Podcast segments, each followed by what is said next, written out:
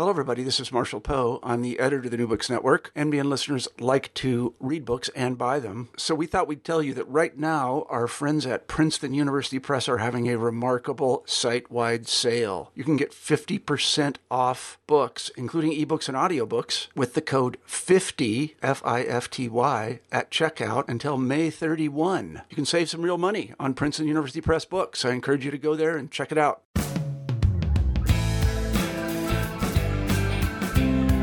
Hello, and welcome back to New Books in National Security, a channel on the New Books Network. I'm Beth Windisch, your host, and today we will be talking with George Perkovich and Ariel Levite about their new book, Understanding Cyber Conflict 14 Analogies. George and Ellie, welcome to the show. Thank you. Thank you very much. Could you tell us a little bit about yourself? You go first, Ellie. Um, so, 25 years in the Israeli government in different national security positions in the National Security Council, MOD, and Atomic Energy Commission. Here and there, academic stints, and for the past decade with the Carnegie Endowment for International Peace in the nuclear policy and cyber policy programs. And I'm uh, George Perkovich. I've been here at the Carnegie Endowment for the last uh, 16 years. Um, 12 years before that, I worked at a grant making foundation that worked on international security issues. And before that, I worked for then Senator Joe Biden. Um, like Ellie, I, much of my work over the years has been focused on nuclear weapons related issues. And then we both got drawn into questions about cyber conflict about, I guess, four or five years ago. You mention in the book that there was a previous volume on this subject. Could you tell us a little bit about that and what led you to this effort? Yeah, the um, Naval Postgraduate School in Monterey, California, um, organized a, a volume of anthologies, and uh, a friend of ours, a colleague uh, at U.S. Cyber Command, um, Emily Goldman, uh, with the man at the Naval Postgraduate School, John Arquilla, um, they they had done their uh, analogies. Uh, we looked at them and thought they were quite interesting, um, but they themselves felt like but that the analogies were useful and people found them, you know, very uh, helpful in trying to understand and think about cyber and how cyber is different or similar to other things. But they felt that they didn't have that they they left out a lot of analogies that could be um, even more useful and in particular uh, we're wanting to think about and and identify and elaborate analogies that have more kind of international relevance. And so they asked us if we would consider doing in a sense a successor volume that would um, uh, probe some some more contemporary analogies. So, for example, in, in our book, we we have a chapter by David Sanger of the New York Times on on drones and how that's analogous to cyber. We have a chapter by our colleague James Acton on precision guided uh, weapons and and cyber, so things like Tomahawk cruise missiles or or others. Um, so so those kind of more contemporary analogies weren't in the first volume, and then there were some more distant historical analogies uh, that that we found uh, could be quite interesting, uh, also that weren't in the first volume, and we've we've put them in ours. And a related rationale I would add was that since they produced the first volume on summer analogies, which was a, a much um, a shorter version, it became clear to them how important the analogies have become for helping people in senior policy positions who have not thought about cyber warfare before, um, and that this would be kind of a very useful heuristic to bring them up to speed on the kind of, the kind of issues they need to think about in ways that they would find compelling because of the narrative. So it was both the international, the more comprehensive, but also the more policy relevant goal that produced that helped uh, catalyze the, the second volume. Yeah, I think you're touching a little bit on my next question, too. You talk about the use of analogies to explain different concepts and how they can be helpful. And I think you even gave an example of where it can be potentially misleading. How are analogies helpful to explain cyber conflict? Well, some of it is it, it's just how human beings think and learn, right? I mean, if we if we stop ourselves at any time during the day, you know, we can realize how often we're we're using uh, analogies, basically drawing on past experience or things that one's learned to make sense of new new data, new phenomena. Um, and so, since all we're doing is is is articulating and making conscious how much uh, we do that, but in in the specific area of national security, um, you run into all the time, for example, uh, uh, well, give you an example. In in the debate over the nuclear deal with Iran a couple of years ago, and even today, uh, it was often in the Munich analogy was often invoked by by by some antagonists in the debate. They would say this is appeasement like Neville Chamberlain appeased Hitler, uh, etc. So that so Munich was often there. Um, opponents of uh, uh, or, or, proponents of the deal often invoke Vietnam, and and so you see that in the discussion about Syria, uh, just as we speak today. There will be people who are saying, uh, you know, it would be a quagmire like Vietnam. There are other people that are saying uh, this was like what we did and regretted with Rwanda when there was a genocide. It's it's how people think and debate and, make sense of anything uh, new is by invoking the past. So we wanted to to help and identify analogies that we know are prevalent when people think about and talk about cyber, and to analyze how actually valid are they, or in what ways are these analogies misleading? And so a policymaker or journalist should be very careful about using the analogy uh, in this certain way. And to be more uh, concrete here, the two most prevalent analogies that are being invoked to think about cyber are Pearl Harbor uh, on the one hand and the nuclear analogy uh, uh, on the other. Mm-hmm. Those are quite prevalent but they're partially useful and partially misleading. By invoking other analogies on the one hand and analyzing those on the other, what we wanted to show was that they do bring to the fore some interesting questions and make you think about some issues, but the answers they may lead you to think about may not be the relevant answer. So they, the Russians may hack American elections, but they won't do a kind of a Pearl Harbor type of thing, and that's actually more likely that you would have things on the lower end and on the higher end, a Pearl Harbor type, and so on. And thinking about nuclear we- nuclear weapons as the most catastrophic weapons uh, also has and implies in it the reluctance to use them. That's not the case with cyber weapons. So just to show you why discussing current analogies, which lead you to think certain ways that currently invoked analogies, and at the same time producing others that you may with this think about, that makes you lead about other types of scenarios, questions, and dilemmas it's a fascinating way to look at the at the issue. So I, I appreciate it. It was a very interesting read. Um, in the first section, you examine what cyber weapons are and draw some parallels to explain them. What can the history of intelligence operations tell us about the potential uses of cyber assets? Well, this was a really interesting chapter, I, I think, and it was written by the historian at the U.S.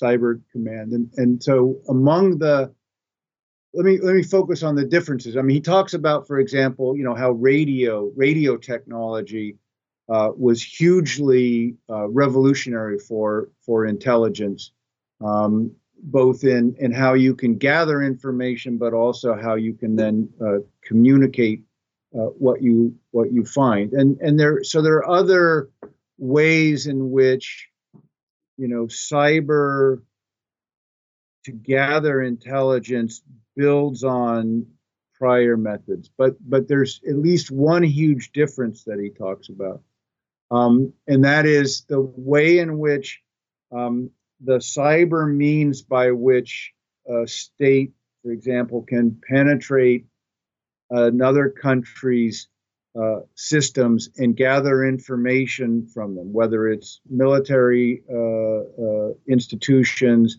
uh, banks, other things um, that that it, it is great capacity. It, it, it, allows a state to have a, a, much wider range of targets and, and so forth.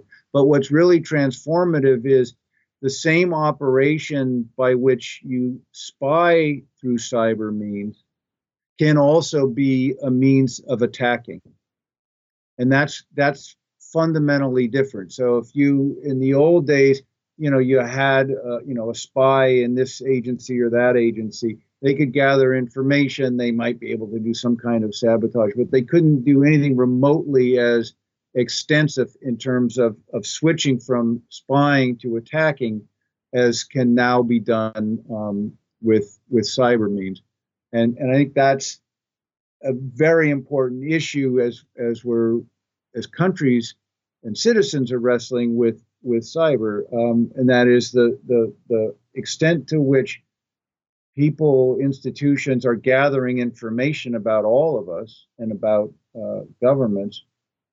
You could call that spying, um, but but the, the the the question about um, whether and how they would switch to attacking and, for example, corrupting the integrity of your of your data um, is something we're just beginning to wrestle with.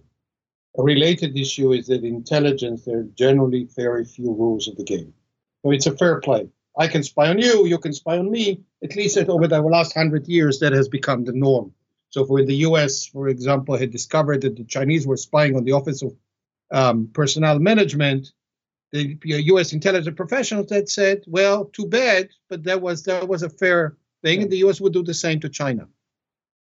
What complicates things is the same intelligence machinery wearing a different maybe organizational hat, like in the case of Cybercom versus uh, uh, NSA, would actually go ahead and do type of hacking as the Russians have done. That assumes an entirely different meaning. And here you're saying this is not fair play. This is unacceptable. And so both of them are shrouded in secrecy, a big part of it. But one of them, you actually say, here are some rules of the game of what is unacceptable, whereas spying is generally tolerated. And there are some rules that if you get caught, you get slapped on the hand, the spies get exchanged, and you move on. So, for example, just to belabor this because it's a really important one, and building on what Ellie said, um, historically there aren't examples of an intelligence operation, a spy being caught that that leads to war, that produces conflict. Um, as I said, it's it's assumed that states will do it. Eventually, there's an exchange of spies. They walk over a bridge. You make a movie about it. Um, it's it's just part of life. Um, but if you get spying on a scale that can be done through cyber, and because there are these concerns that it can be morphed into attack, there there is a worry that through miscommunication, misinterpretation, uh, you know, some of this kind of activity could be seen as a trigger to conflict. I think that's a good transition to the next chapter that looks at the use of cyber capabilities as non lethal weapons. And I was curious um, when reading this. Do you believe the the recent cyber attacks in Atlanta are an example of a potential use of this type of, type of non uh, lethal force? I think what happened in Atlanta and what's been happening in in other places is um, it, it probably it isn't the best analogy to to the use of of force. I, it, it's a it's a different form of, to my mind, of of kind of political protest or or um, you know symbolic action. Uh, the what we were thinking of and what the chapter on the non-lethal use of force uh, has in mind um, it, are uh, actually actually like first of all, incapacitating um, weapons or military operations. Um, so, so let me back up. It's hard to imagine that an act regarding Atlanta, it's hard to imagine that an actor or whoever was behind it would have blown up City Hall in Atlanta. All right? Because that has an effect that's so dramatic, it causes death, destruction, the response that it would trigger um, would be would be probably fairly intensive, and it's hard to imagine that the actors would have any support for what they had done. Whereas, kind of a cyber shutdown of city functions doesn't obviously harm anybody physically. Nothing blows up. It's it's more of a of a statement um, that that generates different kinds of responses. So so we were thinking about in in, in this context more of um, if you can shut down, for example, a a a part of a country's air force by cyber operations rather than thinking about shooting down their planes with your own planes or with uh, with missiles. Um, how might that affect the dynamics of war or the likelihood of getting into conflicts uh, in the in the first place. If you think of um, um, cyber weapons uh, or more broadly cyber capabilities as analogous to weapons of mass destruction and their employment as resulting in situations like Pearl Harbor, your first instinct says, how do we prevent their use? If you think of them as potentially things that have a more transient, reversible, and and non-harmful effects in the sense of at least bodily harm, then your first instinct says, how can we leverage them in, in, in, ways that are in between use of force and doing nothing against certain types of provocations or acute security challenges. So you are much more uh, nuanced in terms of thinking maybe they do have potential uses that are are are useful, legitimate, reasonable, under some circumstances. So, so here's another example um, that that's closer to to one that was mentioned in the chapter. Um, tear gas is an example of a non-lethal weapon, right? You use police and authorities use it for crowd control to disperse people. Well, what if through cyber means you can uh, a by cutting off, for example, uh, social media, you prevent the demonstration from happening in the first place or by using cyber means you divert people to a different site than where the main demonstration uh, is, or you change the date. You, there are all sorts of ways you can imagine that are non-lethal. They don't even hurt people's eyes, uh, like tear gas does. Uh, but but from the point of view of the state, uh, may accomplish the same thing of either preventing or breaking up a demonstration. That's an example, uh, more along the lines of what Ellie was saying where you'd kind of go from the state's point of view, um, cyber may be a more desirable way to accomplish the objective. And indeed, from the standpoint of the opponents of the state, it may be more desirable in terms of the, the pain that uh, is visited upon them. The analogy of cyber weapons to precision guided missiles implies an ability to control these types of attacks. Can you tell us more about that? Yes, the, the question was that the appeal of cyber weapons might be a lot greater if one would have thought about them as things that um, have a much more localized, precise effects. And the question was uh, whether the trend that we had seen with conventional weapons is likely to uh, um, be evident in the cyber uh, weapons as well. Um, and I think on the whole, the answer is at least for the time being that cyber uh, um, capabilities aren't able to deliver effects which could be so tailored as precision guided munitions.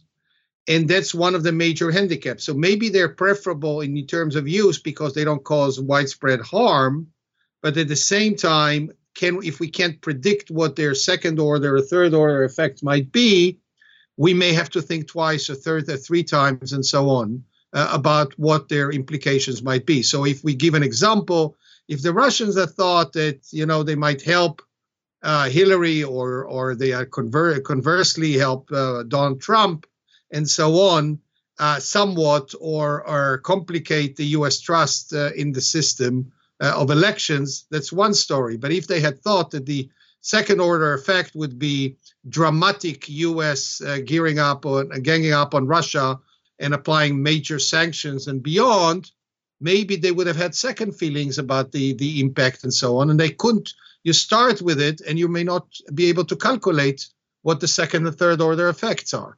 You're trying to shut down uh, electricity supply in one very small place, and then and, and then you don't understand the connectivity of the network actually brings down electricity supply for a whole city, or it lasts a lot longer than you anticipated, or it also causes electricity to fail in hospitals and things of that nature. So the, the analogy was designed to say, okay, here is a benchmark, precision guided munitions. They've become quite popular because they make it possible in an affordable way to have very precise effects. So it's also more legitimate, so to speak, because there are fewer non combatants that are being affected. Is cyber up to it? And the answer is for now, certainly not. Another thing that comes out of that analogy that that that I think is quite subtle, and and, and our colleague James Acton uh, wrote this is um, in in both cases. In other words, if you use a, a cruise missile to attack uh, a, a, electricity transmission uh, system, um, it's very important that you get what's called battle damage assessment. In other words, you you want to very quickly be able to assess that you hit the target, that the attack succeeded, the electricity's uh, off, and you'd like to know, uh, you know, when it could be restored with cyber, uh, you have e- even a greater challenge of doing battle damage assessment. So with, with with precision precision guided weapon, you know, you rely on satellites or drones or other means to take pictures of the of the thing that was hit, and you do that over time, and and we know well how to do that. With cyber, it won't be so visible whether the damage was done uh, and and also, as Ellie said, whether the damage extended to uh, other networks or it might potentially. And it's much, in most cases, it the target that the people whose organizations were targeted will be able to restore the function much quicker than after there's been physical destruction of a target. And if and if you're the attacker, you're the U.S. You've you've used this cruise missile, you know, in some instance, but a cyber in another instance. You really want to know when your opponent is back up and running again, and that requires uh, a fairly constant capacity to be in their network from a cyber point of view um, which you may not be able to sustain because once they know they've been attacked, they will take measures to kick you out of there, and you may no longer be able to assess uh, whether whether uh, you've you've performed the mission. And so that, that that intelligence challenge is much greater with cyber. Another technology used to to explain some of the challenges with cyber was the the chapter about drones. And it speaks to the legal and ethical questions that arise with new technologies and capabilities. How is the drone experience instructive to cyber capabilities?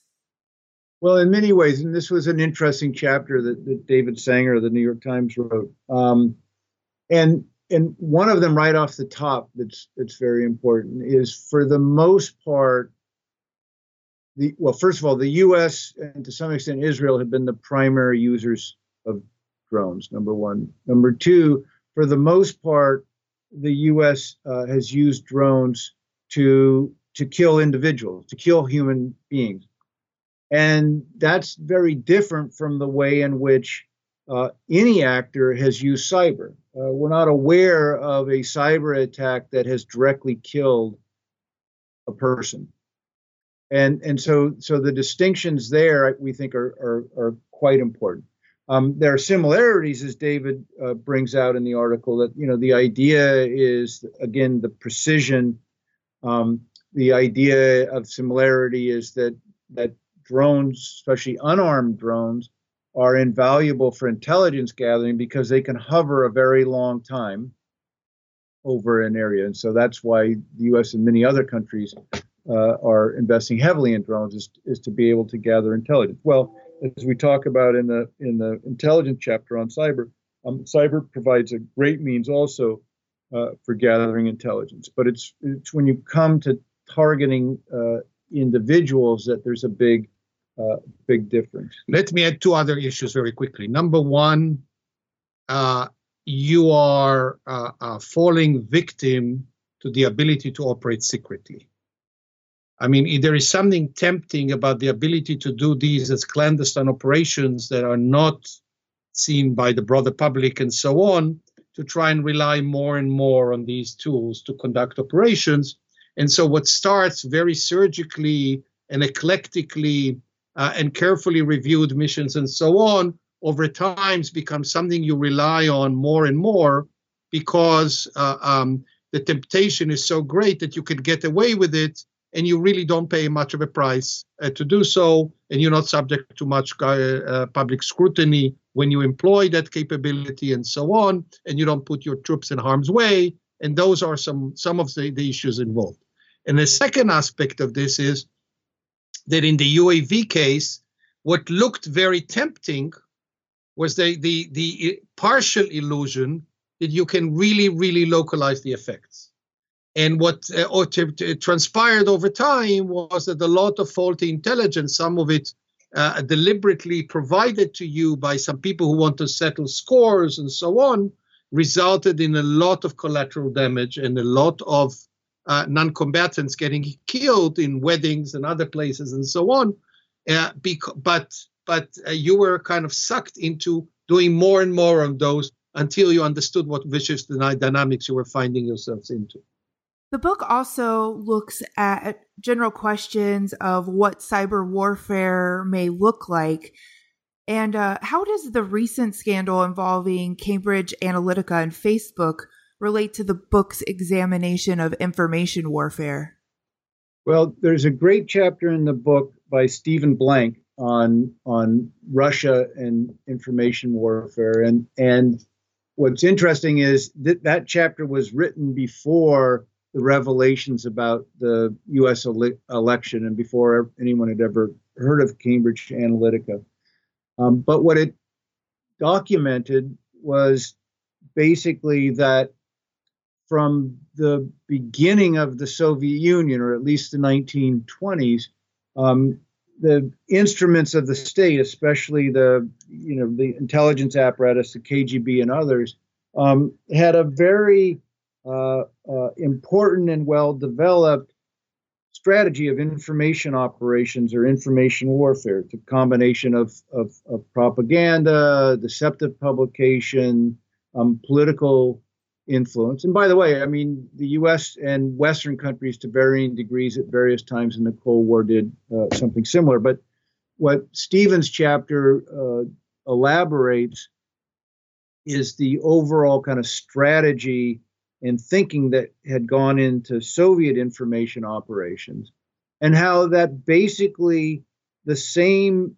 institutions, in many cases, the same actors with the same philosophy, basically embraced cyber technology as they naturally would as as a new tool to use for you know traditional purposes. And so what we've experienced in you know 2016 2017 and we're experiencing now um, is not something profoundly different in its purpose in the actors who are conducting it um, but rather it's the effectiveness because cyber techniques now allow you to operate at the speed of, of light basically and and to and to hit so many targets of your information operations at exactly the same time. So it becomes much more effective, but it's the same actors with the same basic purposes.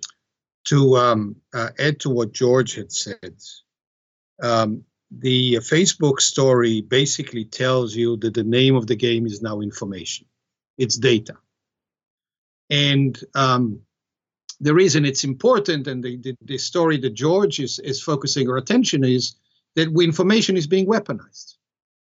It's a denial of information, the corruption of information, and the, the uh, distortion of information, and the ability to target it at certain audiences. So, what if one had thought about cyber warfare as mainly designed to achieve physical impact? You now begin to understand that a great deal of cyber warfare already and looking ahead will actually be trying to affect cognition. it's a very different way of looking at the challenge. And and this is and this is where actually warfare may itself be the wrong analogy. It's one of the reasons we use conflict in the title and throughout the book because when people think of warfare, they think of bloody bodies for for good reason. Um, whereas the Soviet strategists from decades ago, but also the chief of the general staff now, General Gerasimov, they talk a whole lot about, you know, the optimal strategy is the one that achieves your objectives without a shot being fired and without anybody being killed. And and so that that really uh, uh, uh, brilliant military or state strategy today will mobilize, as Ellie said, information operations or cyber means to affect the way that adversaries think, the to divide them, to turn them against uh, each other, to split alliances, to turn citizens against their own government, uh, to make them actually think more benignly of your own state. Um, all of these ways to affect people's uh, uh cognition and psychology are to their to the Russian view right now um, absolutely vital means of, of national strategy, especially if you feel that your conventional military forces, your Air Force, your Navy, your, your Army, may not be um, able to defeat the adversary's military forces, then you want to invest even more in this kind of way of politically defeating the adversary before a shot's fired. So, in the warfare section, there's also an analogy between cyber and rail, and both are described as facilitating technologies. Can you talk more about that analogy and the dilemmas that dual use technologies present? Yeah, this came out of when you're talking about rails. It, in particular has to do with um, World War One, and there was a for a long time historians had a view that one of the reasons that World War One happened, right? And, and and many people now look back at it and say this was just this big mistake. How could it happen? It was such a disaster.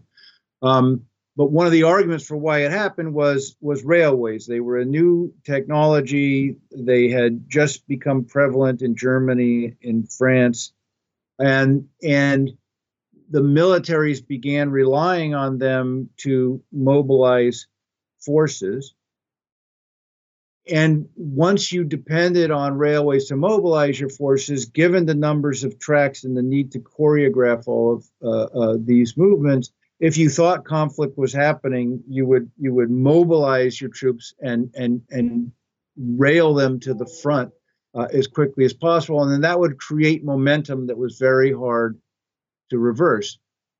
Historians since have basically not debunked, but but put the issue of railways into a larger context and say, look, this isn't what caused uh, World War One. But the analogy is still there and, and often invoked. So uh, Frank Gavin, an historian, uh, wrote this chapter and basically said that the the main thing to think about is that, like railways, cyber compresses the amount of time that decision makers have to avert momentum for war.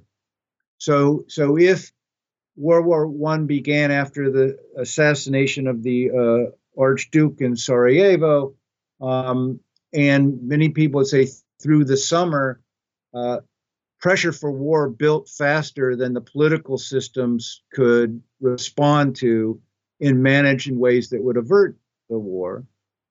Uh, that means that, in a sense, technology compressed the time. Well, cyber arguably will compress time even more to make it that much harder for decision makers and and and and when you have a bunch of major powers involved to kind of sort out their differences and avert war and and so that's a a, a very concerning dynamic of, of the compression of time the, the conclusion that Frank draws in the chapter is that that ultimately what caused World War One or prevented its being averted was that Europe was under institutionalized. In other words, there there weren't institutions, there weren't frameworks, there weren't patterns of interaction amongst those states that could be mobilized for diplomacy to avert the war. It was the, the, the means of, of diplomatic crisis aversion were underdeveloped.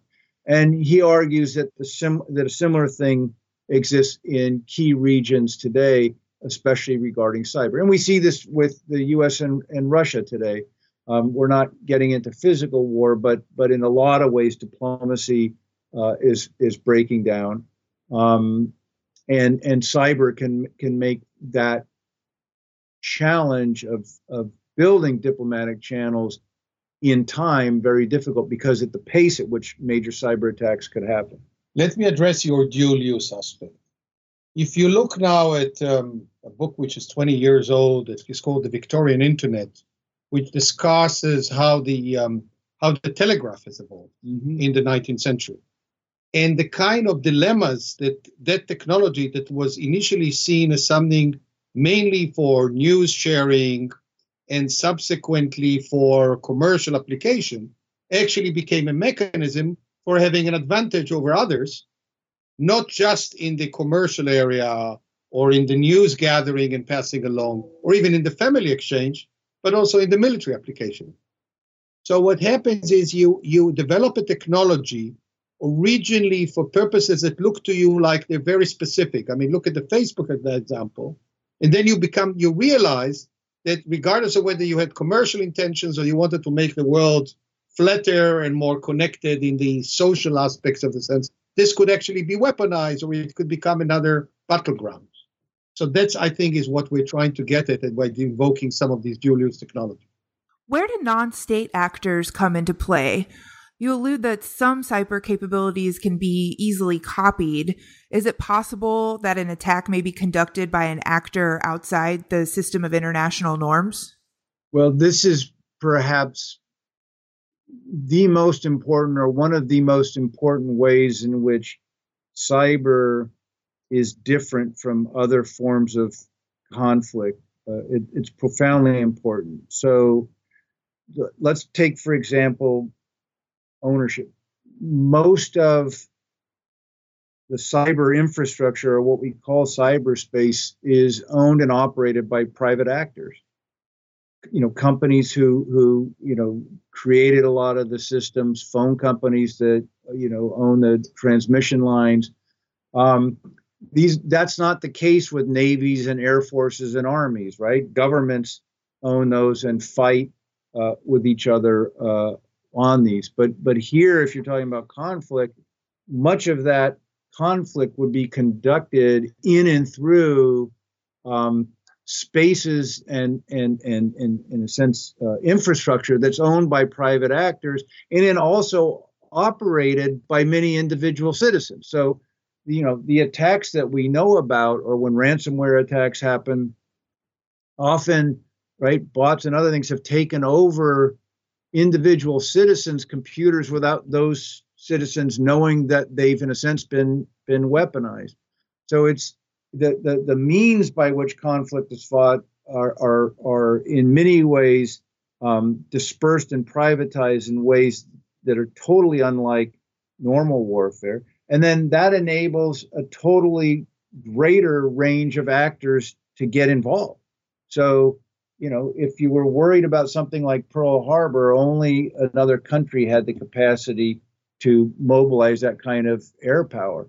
But there are all sorts of criminal networks or countries, even you know, as relatively weak as, as North Korea or terrorist groups that can mobilize uh, through cyber and basically attack any any country. Add one more layer to it. As the uh, Brits have been discussing this week for the first time, uh, it's not just a threat posed by these uh, non state actors, but also fighting them has relied increasingly on cyber capabilities. And what the Brits have been talking about is how they've actually leveraged those capabilities against ISIS. Because their impact, being non state actors, is very localized unless they can actually spread the word. And, and the so the means of spreading the word is heavily dependent on those cyber capabilities which are cheap, accessible, secure because of the cryptographic aspects and so on. If you can disrupt those, you complicate a great deal both the coordination of their efforts, which is dispersed locally, geo, uh, uh, spatially, and over time, and so on, but also the appeal of their message to others who have thus far not been energized to the cause. So it's both the challenge they pose, which is cyber enabled, and the way of fighting them, which increasingly harnesses cyber tools. That really um, dovetails nicely into the the cyber defense uh, chapter, looking at active and passive defense, and the Air Force is cited cited as an example. How does this analogy help us understand cyber defense? And is cyber defense more complex because of the private sector's ownership of infrastructure? I'll start and then and Ellie will come in. Um, your last point, yes, the the importance of private privately owned and operated nodes in the system, the, their, their importance in defending from attack um, is is quite different than, for example, defending uh, airspace from attack. And so so that's key. You really need given the way technology and networks were designed, which wasn't with security in mind, right? Um, we need to figure out how to mobilize so many private actors, whether it's producers of technology and software or users in the corporate space or in individual space, um, to help to deny kind of entrant entrance points uh, for attackers. That's very very important. What the the chapter that you're referring to goes farther and it and it examines, for example, um, through the analogy of air defense, uh, under what conditions is it okay to shoot down an incoming uh, airliner, which could kill people? And in this case, the analogy is, you know, to use cyber means to take down a a computer or an infrastructure that's uh, facilitating it. And one of the questions is, well, if it's in your own network, uh, the the right to do that seems pretty clear. But if in order to stop the attack, you need to actually through cyber means go out of your network into somebody other's network, which may be based in another country or owned by citizens of another country. Um, what legal, ethical, and strategic issues does that raise? Um, this chapter uh, uh, explores those and and basically finds that a lot of the legal principles and ethical principles that we've developed around you know questions of air defense can be applied uh, metaphorically as you think about dealing with um, with cyber defense. But but Ellie and, and colleagues have been doing a lot of other work on this question of kind of active cyber defense. Yeah, and I think that the issue to highlight here in this context of the book is to basically say the the offensive and defensive uh, um, capabilities um, uh, are basically complementing each other, and it's very difficult to think of uh, um, things that are neatly uh, exclusively defensive or exclusively offensive, or even what is called the CERTs, which is the, the centers that are supposed to do cyber emergency response if you actually have the, the resilience and the and the protection, you may have a freer hand to attack others. So what looks on the face of it like an, an exclusively defensive capability, even before it's used, already may assume uh, in uh, the others, uh, the eyes of others, but also into eyes of your own leadership as something that frees your hand to engage in offensive operations.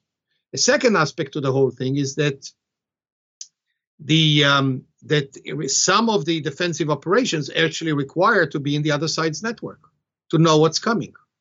And you, we've seen a lot of recent examples of where how this has come come in handy, both to prevent attacks, but also to attribute those to figure out who was actually the one who instructed those and who was the one be, the ones behind those who actually carried them out, and whether it's Putin that gave the instruction or somebody else, and so on. So a lot of this basically says that the traditional way of saying this is purely defensive as this is purely offensive, both in terms of capability, the physical capability, as well as the use, isn't really that neatly applicable to cyber and so on. And what we drew, to, to turn to the, the active defense analogy in, in the in the air, defense type of uh, thing to say it wasn't even that simple then, but it's even less simple now. I want to go back to the Pearl Harbor analogy because I think that's one that we see commonly used and you've referenced a, a couple of times. Um, there were two, I think, in the book uh, looking at both the attack itself and then the aftermath and how um, response was was delayed. What lessons can we take from these analogies? Well, there, there, there are a number of them. I mean, the, the first one that people forget, but I think you know is important, is is ultimately that that Pearl Harbor as an attack succeeded, but but Japan ended up losing the war uh, in any case. And one of the reasons for that that's explored in the analogy is that they the U.S. was able to reconstitute its naval forces and, and other forces um, quickly and more quickly than uh, Japan had thought. Um, the, the Japanese attackers missed some of the infrastructure that was really crucial for the Navy's ability to carry on the fight.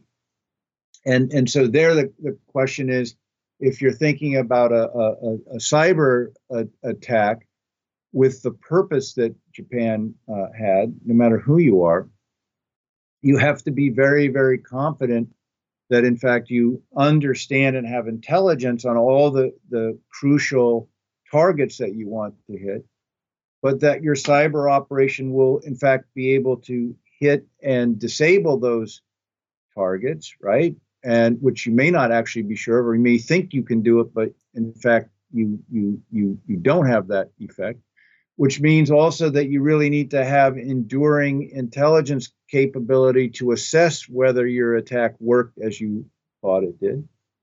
And you have to have planned right in terms of how quickly the other side could reconstitute its capabilities uh, to resume the fight against you. So, so in many ways, Pearl Harbor is a cautionary tale for the attacker but for the defender, which is how most people think of the analogy. So when Secretary of Defense Leon Panetta in 2012, you know, said, you know, the thing he's worried most about is a cyber Pearl Pearl Harbor attack on the U.S.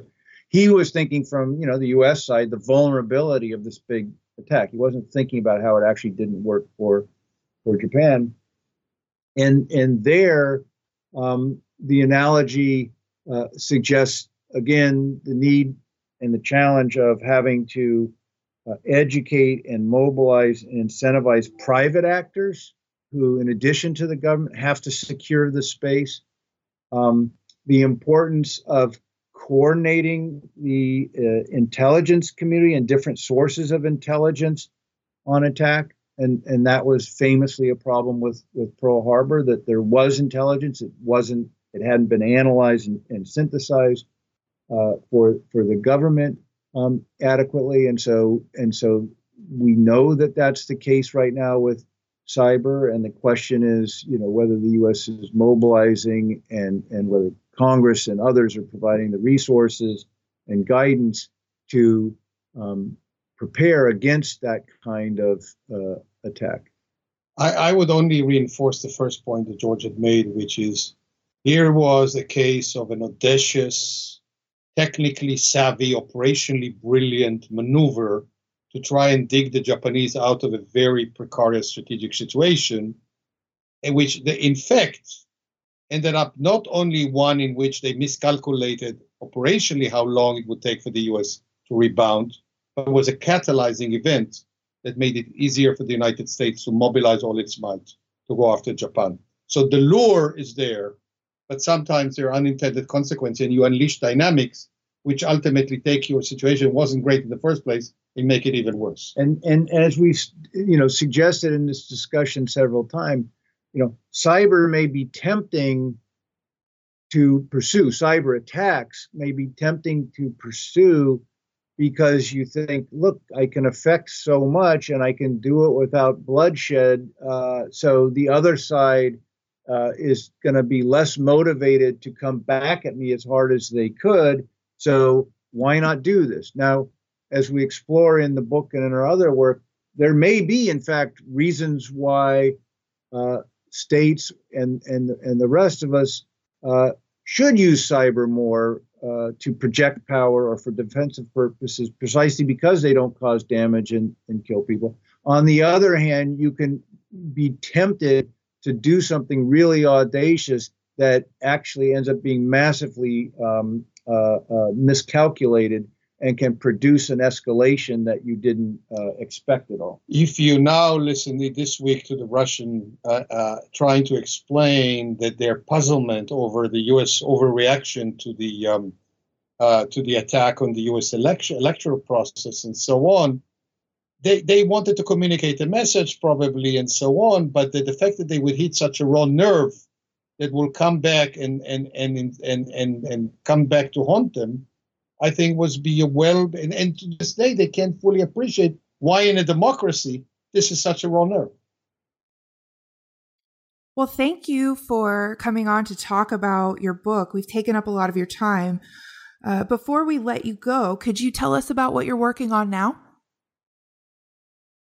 Yes, what we're trying to do is one uh, uh, issue is with respect to um, trying to understand the role of the private sector and where what the government should encourage the private sector to do and what means to do so and what it should leave the government the, the private sector to, to do using the kind of means for risk mitigation that it's always been using like insurance and financing as ways of, of um, affecting behavior as well as um, uh, lawsuits and, and civil liability as type of um, uh, behavior uh, um, modifying uh, incentive um, so that's one area that we're working on. And George has already mentioned that we're trying to combine this with the active defense type of discussion for the private sector.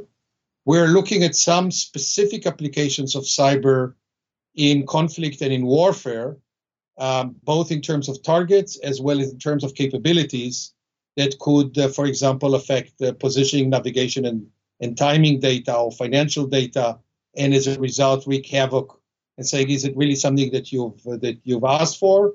We're trying to get to um, some key international players who have a capacity to shape this environment and show that there is more of a common interest in trying to um, set some rules of the road for this.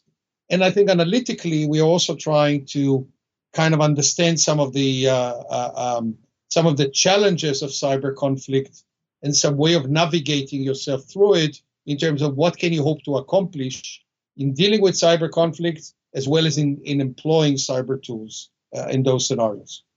That sounds like a great project. Thank you for being on the show today. Thank you for having us. Thank you. Understanding Cybersecurity 14 Analogies edited by edited by George Perkovich and Ariel Levite is available now from Georgetown University Press. You can follow the New Books Network on Twitter at New Books Network and the New Books Network National Security Channel at New Books NatSec.